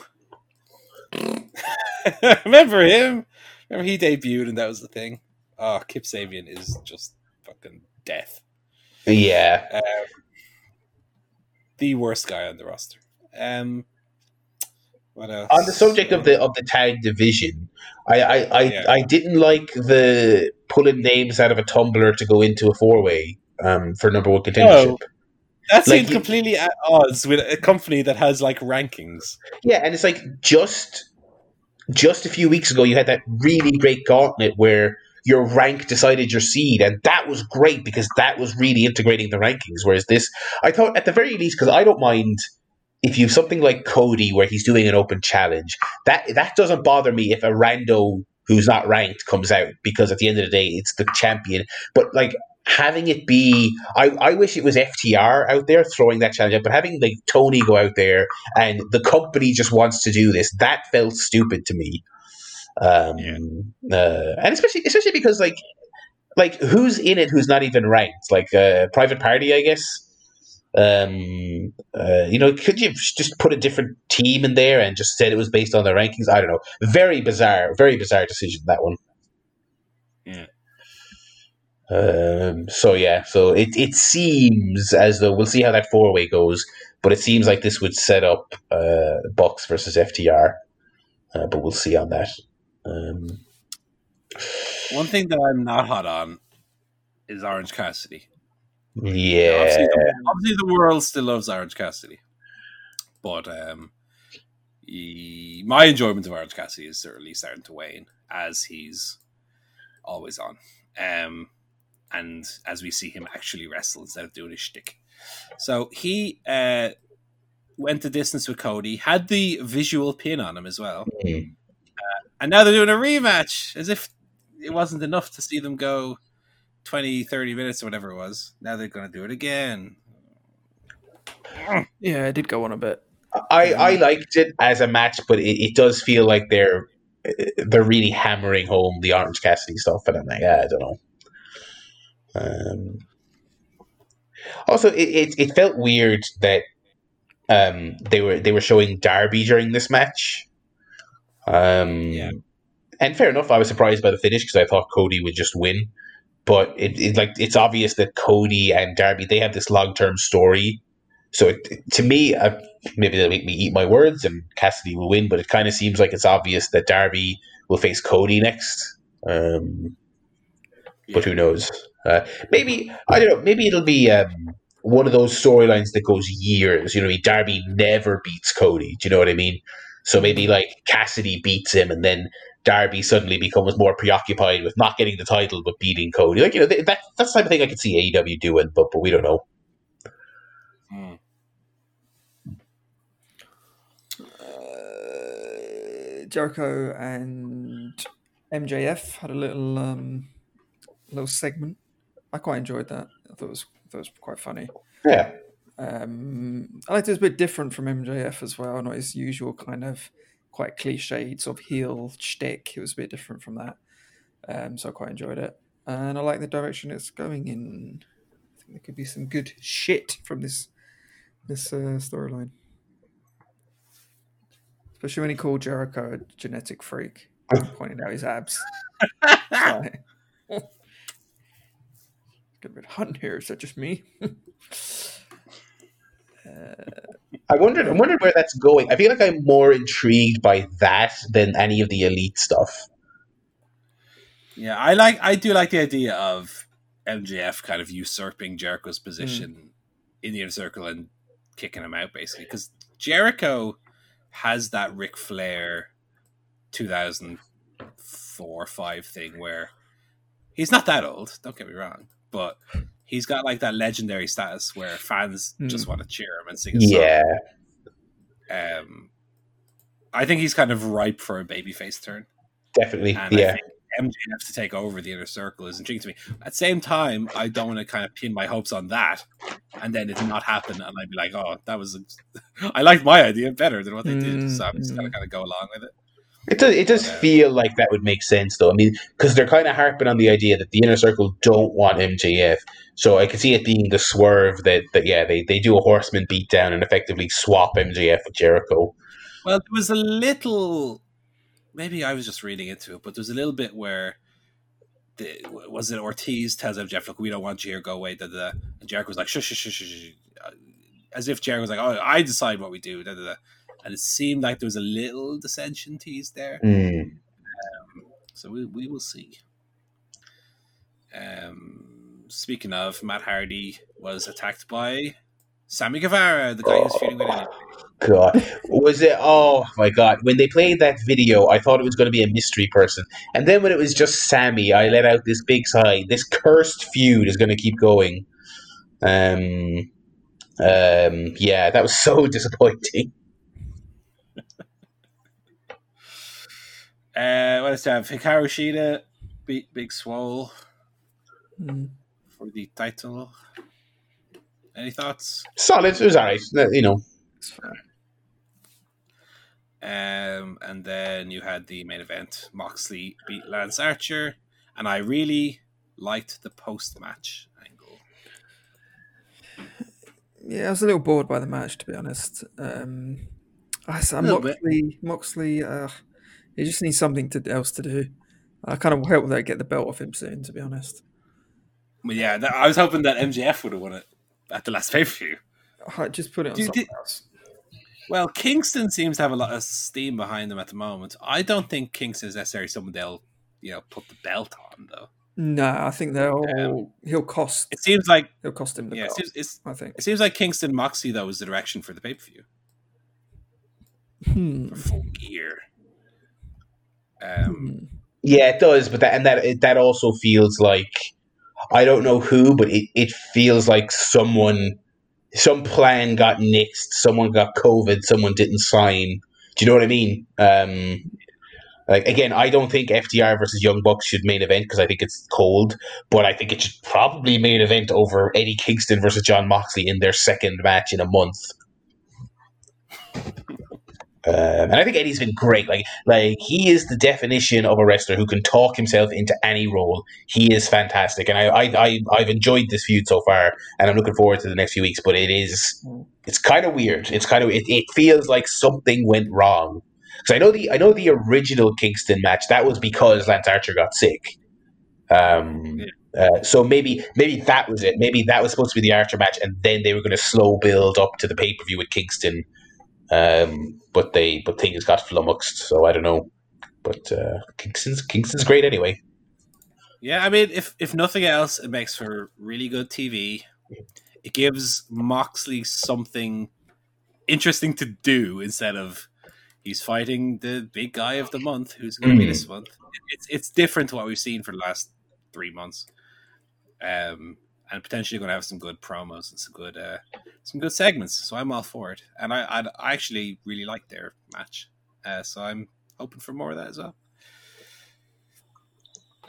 It's um, it is weird though that after their last pay per view was not that good, you kind of look at the lay of the land for this next one, and you're like, eh, Yeah, you know, a, a a rematch of a television match for, for TV, presumably Cody versus Darby, which was has been great every time, but it's also happened like three times at this stage. And then yeah, FTR Bucks. I, I don't know. The only the only I suppose the only the, I suppose the real hook will be we haven't really talked about it yet. They showed the brackets for full gear, the full gear ti- uh, contender Yeah. tournament. They might as well have just just throw the tournament out and just announce that Hangman and Kenny are facing each other at the pay per view. yeah. If we had put um, Homer Badman Birds in a bunch of season fifteen episodes, yeah. Um, I mean, I think I think that tournament would be fun. I think there's some all right. Look, I mean, there is some conspicuous uh, inclusions, but I do think that, that the, the TV matches should be fun, and then that, that will be an interesting match for the pay per view at the very least. I think the way they did their last tournament um, for the TNT title, the the original Mm. TNT title tournament, I think that was better planned out in, in terms of being kind of a little bit predictable, but also the matches themselves throughout the tournament had kind of a story that built. Um, Yeah. like you had Dustin Rhodes involved with Archer and Cody and Allen, uh, stuff like that. This one seems a bit more like it's Hangman on one side, it's pa- uh, Page, he is the Hangman, uh, Omega on the other side, and then uh, Geeks for for them to beat. So at least that'll be a, a great match. I'm very much looking forward to that. Hmm. So that was Dynamite. Don't know, mate. Dynamite. Uh, a bit of news here before we wrap up. The collective was last weekend, the GCW thing that was supposed to happen. uh, Well, not just GCW, to be fair, a bunch of other companies as well. Supposed to happen at Mania weekend. They had it in Indianapolis this past weekend. A bunch of shows happened. Some of them were supposedly good, some of them were supposedly bad. But as expected, there was um uh, a number of COVID cases coming out of this weekend. Uh, some disclosed, and you could probably speculate more happened. Um, so yeah, and I know as a result, because a lot of the people who were at the collective were then going to work.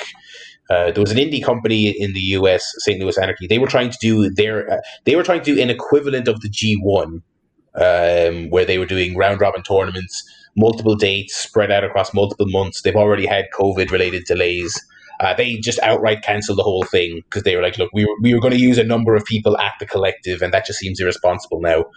Uh, so that's I was going to say a cautionary tale, but really the cautionary tale was the COVID outbreak happening in March. So uh, these these people running it, it just like especially like GCW have been running little individual shows all summer and getting away with it relatively scot free. No one got sick, so whatever. But this this had multiple companies, tons of wrestlers from all over the country traveling to one town, fans traveling to one town. It just seemed begging for trouble, um, begging for trouble, and they got they got trouble. um, so uh, so yeah, that's your that's your COVID news, your COVID wrestling news. Uh, and also, uh, then tons of sad news this week um, in the wrestling world. It was a, a, a very, very dour week uh, in wrestling. Uh, among the sad news was the passing of Ryan Smile, the uh, uh, former champion in OTT, one of the mainstays of OTT. The the they're on the first show, the kind of the most consistent sort of import, along with Pete Dunne in the early years. Um, he had been kind of in and out of the company, in, uh, in and out of wrestling in general, I suppose. In the last couple of years, he was uh, uh, had a number of, of mental health uh, uh, issues um, that, that were kind of keeping him, getting him kind of in and out of wrestling. he made a comeback, I think. I think just before COVID, I believe he showed up in TNT in Liverpool, which would have been his first major appearance in like a year and a half or two years or something like that. Um, his his losing the OTT title was kind of the beginning of his his kind of fading out of, of wrestling. Uh, yeah, and he passed away there last week. Very very sad. Um, obviously, Paul, you and I, uh, our, our, time going to OTT, certainly my early time OTT, he was a huge part. Before every American and British wrestler and European wrestler and some Japanese, before everyone else was co- was coming over, he was kind of he was one of the guys. Uh, putting on great matches. Yeah, I don't think he was on the first show I went to, but on the second show I attended, he beat Pete Dunne for the world title. So it was quite an introduction to him. Um, yeah, had some great matches over the years, and uh, God, you never you don't see anybody go out that way. Um, very very sad and shocking, very shocking when I when I heard the news. Um, yeah, uh, so yeah, very very sad, very sad. And uh, uh, OTT I saw did a nice collection for his uh, his partner and their their child, um, two year old. Uh, so that, that was nice and lots of outpouring. And actually, of, yeah, as a coincidence, right? I was listening to an old uh, CSP in the week. Why did I pick this episode specifically? I don't remember what I, I, was. There was an episode that I had sought out for. Oh, I know what it was. It was the episode. Um, since this was the one year anniversary of Dynamite, I wanted to go back and hear what our reaction mm. was to like Jericho showing up at the, oh, yeah. press conference that one time. And I was listening to the episode, and, and at the start, just out of the blue, for no real reason, I told a story when we were at OTT and Ryan Smile showed up in like the tightest jeans and no socks and the shoes, and I and I looked at Barry and went, "Wow, what a heel!" um, so that's just a weird coincidence that, like, I think I listened to that episode the day after I heard that he passed away, and the, the show like almost opens up with us talking about Ryan Smile. Yeah, there you go. Yeah, that's a shame. Ter- terribly young, thirty-one. Um, very talented. Yeah, wow. yeah, really, really horrible. Just really horrible. Um, yeah, and uh, he'll he'll certainly be a, a, a big part of our, our, memories of OTT, which are all we got now. Um, of, of, that place as, as, as things continue. Not to end on the most depressing note possible on this show, but uh, you know, as uh, the, the prospect of going to shows just goes further and further into the distance. He was a he, he was a great part of them. Uh, so yeah, um, on that note, we will uh, call time on the show there. Thanks for listening, uh, everybody. We hope uh, hope you enjoyed this show. Uh, as as things remain difficult and challenging in the real world, we hope you appreciated this two hours of shit um, to take your mind off things. The conclusion to our our, our hard fought uh, bracket um, and our, our, our uh, various reviews. We'll be back next week with more reviews. We're going to have obviously more uh, uh TV and movies and games and life golf. And life will continue I here in realized, the. Uh, by the way, when we did that Shining discussion earlier, yeah, I should have introduced it as uh, explain and oh, oh, hang on a second now. About one. I wonder, Taker. Brothers of discussion. I haven't done that segment in like three years. There you well, go. Technically, technically, we did it, so you can put it in the description. just I'll just edit it in. Uh, I have no idea when in this two-hour discussion we're doing it, so I, I'm actually not arsed doing it. But just imagine that I said it, listener. Imagine I did that horrible uh, segment introduction. Uh, so yeah, so we'll be back next week with uh, more of the same. Really, you know, more of the usual fun and games that you've enjoyed this week, um, and uh, more wrestling news. I think we. I actually don't know what they've advertised for AEW this week. Oh, beginning of the tournament. Beginning of the tournament. That's it. Um, so yeah, we'll be back with all that fun and games. So until then, folks, uh, do take care of yourselves and each other as uh, these this shitty, shitty year rolls on. Um, do look out for each other, and we'll be back here next week. So until then, it's goodbye from me, Barry Murphy. It's goodbye from Joe Towner. Goodbye, everyone. And it's goodbye from Mr. Paul Griffin. Goodbye.